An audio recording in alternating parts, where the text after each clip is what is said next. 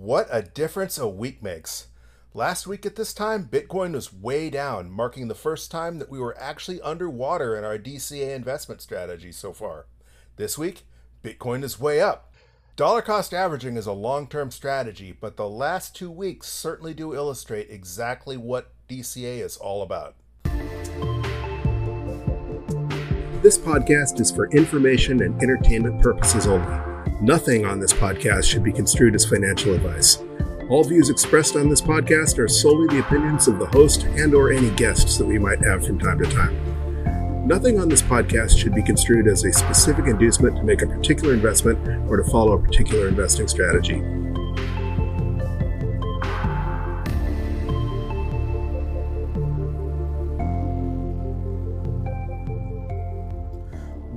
To the Bitcoin Bulletin Podcast DCA Wednesday edition.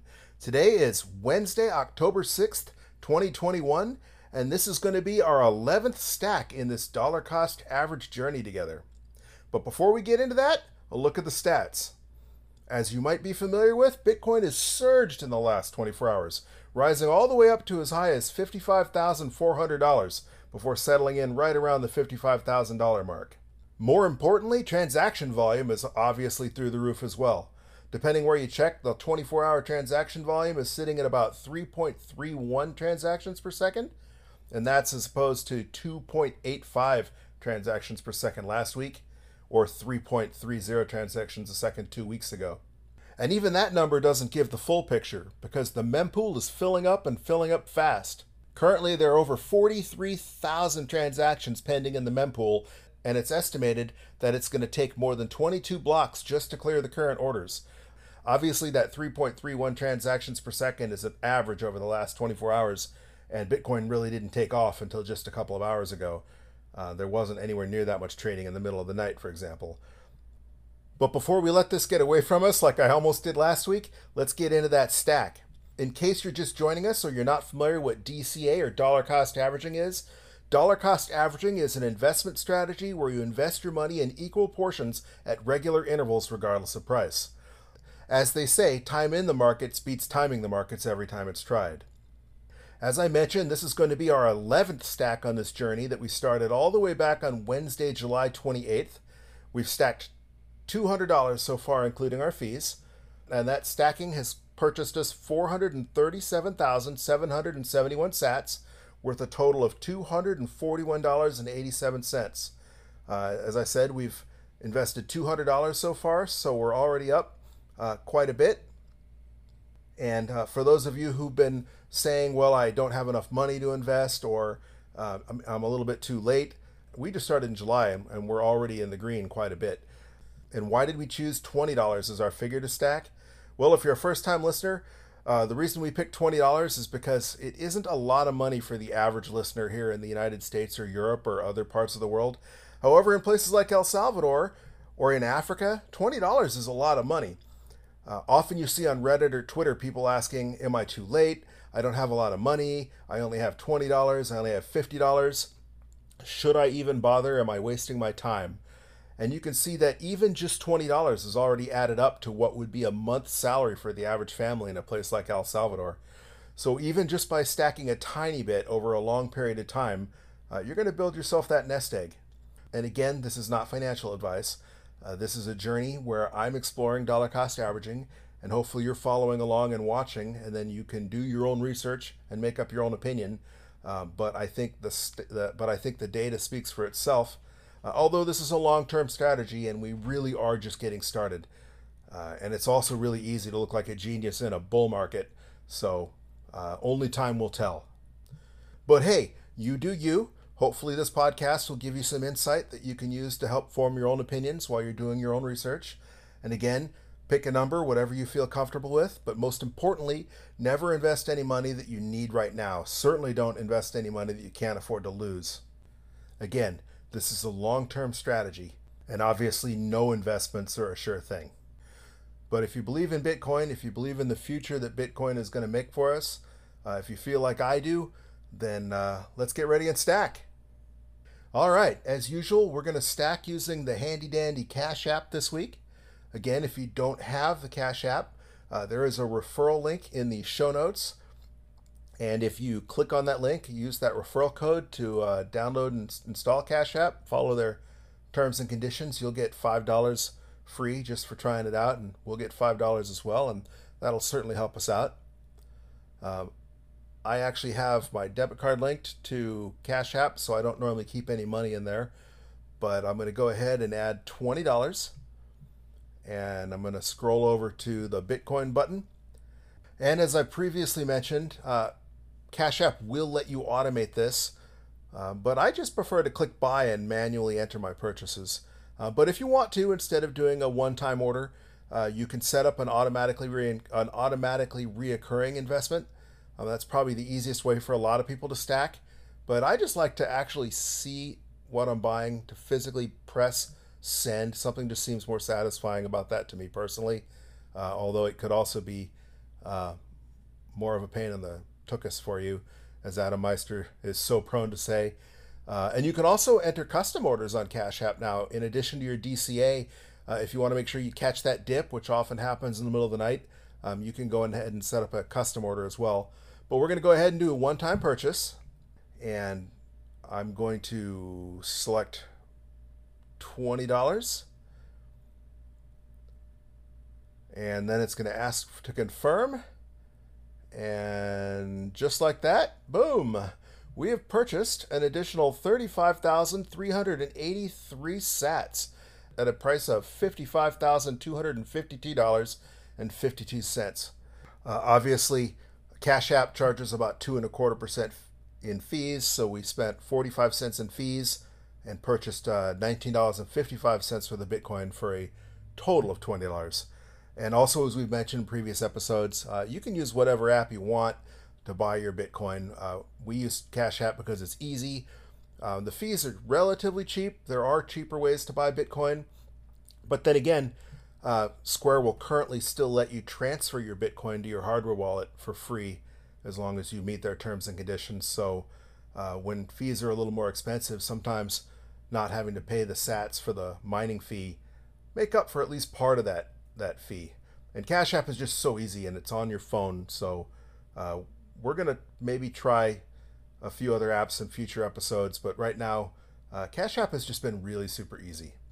Plus, we think Jack Dorsey is just good for the space in general, so it's it's nice to support his project. All right, so after today's purchase, that brings our stack up to 473,154 sats, currently worth $261.42. Uh, and that's not too shabby considering we've only stacked $220. All right, now that we've gotten the stack out of the way without falling too far behind, hopefully, uh, what are some of the things that have been in the news recently? As you know, last week I was flabbergasted because there was literally nothing negative in the news except for outside of Bitcoin. People were worried about Evergrande, and the stock market was down. People worried about the uh, the budget process, reconciliation bill, the infrastructure bill, and the debt ceiling. Uh, but in general, it was just good news after good news, and Bitcoin was down to forty-two thousand. Uh, it was it was almost mind-boggling. Uh, since then, it's rebounded all the way to fifty-five thousand, and without a whole lot more in the way of good news. In fact, uh, Bitcoin even decoupled from the stock market. The market was up today, but previously the market had been down, and Bitcoin continued its rally. First up to 50, breaking 50 again, and then it was 52, and then then surged to 55. Uh, the only good news out there isn't exactly earth-shattering. Bank of America and a couple other banks have finally decided that they have to, that they have to embrace Bitcoin. Uh, transaction volume is up, but you would expect transaction volume to be up when FOMO kicks in with the price gains. Uh, one of the news stories out there that people have been pointing to, but isn't exactly new news either, is that Brazil might be the next company to adopt Bitcoin as legal tender. Uh, the legislation has cleared the committee, but hasn't quite been passed into law yet. And there's some contention whether this is going to be basically uh, a regulation bill more than it is the use of Bitcoin. Uh, it's been compared to the New York BitLicense by some online. I haven't actually read the specifics, uh, but from what I have heard, uh, anything is a step forward. Not anything, but uh, it certainly seems like it would be at least a step forward as more countries in Central and South America begin to adopt Bitcoin. it practically doesn't even really matter if Brazil tries to throw a roadblock or two up in the way because uh, as Bitcoin continues to grow, my firm belief is that it's going to eat the financial system the same way the internet and email is eaten postal mail and uh, and in the same way that internet commerce, e-commerce, Amazon has closed down the mom and pop shops, which arguably is not necessarily a good thing. Um, but um, you know, you can throw your roadblocks in the way, and Bitcoin keeps marching on, as we've seen with China trying to ban Bitcoin for the 15th or 16th time, and um, Bitcoin trading is still reasonably active. Also in the news today, the Lightning Network. The number of active Lightning Network addresses has gone up dramatically, uh, leading one to wonder exactly how many of those are people in El Salvador, or if Lightning Network is taking off organically in other places, or maybe as a result of people seeing the success in El Salvador. Either way, it all seems to be good for crypto. Uh, speaking of crypto Twitter, uh, Plan B, or at 100 trillion USD on Twitter, nailed it with his predictions for the absolute bottoms for August and September, coming in pretty much to the penny. Uh, if he's correct, we're going to close this month out at $64,000, uh, and it wouldn't be too hard to see how that's certainly going to happen. Last time we spoke, we were down about 30% from our all time high, which was 175 days ago on April 14th. Uh, now we're only down 14.8%. So Bitcoin, I mean, who knows where it's going to go? Again, we don't have a crystal ball. I do firmly believe in number go up in number go up technology, but we're only 14.8% away from a new all-time high. And when you consider that Bitcoin's gone up 33.77% in the last 7 days, what's another 14.8%, right? All right. Now that we've gotten the stack out of the way without falling too far behind, hopefully, uh, what are some of the things that have been in the news recently? As you know, last week I was flabbergasted because there was literally nothing negative in the news except for outside of Bitcoin. People were worried about Evergrande, and the stock market was down. People worried about the uh, the budget process, the reconciliation bill, the infrastructure bill, and the debt ceiling. Uh, but in general, it was just good news after good news, and Bitcoin was down to forty-two thousand. Uh, it was it was almost mind-boggling. Uh, since then, it's rebounded all the way to 55,000 and without a whole lot more in the way of good news.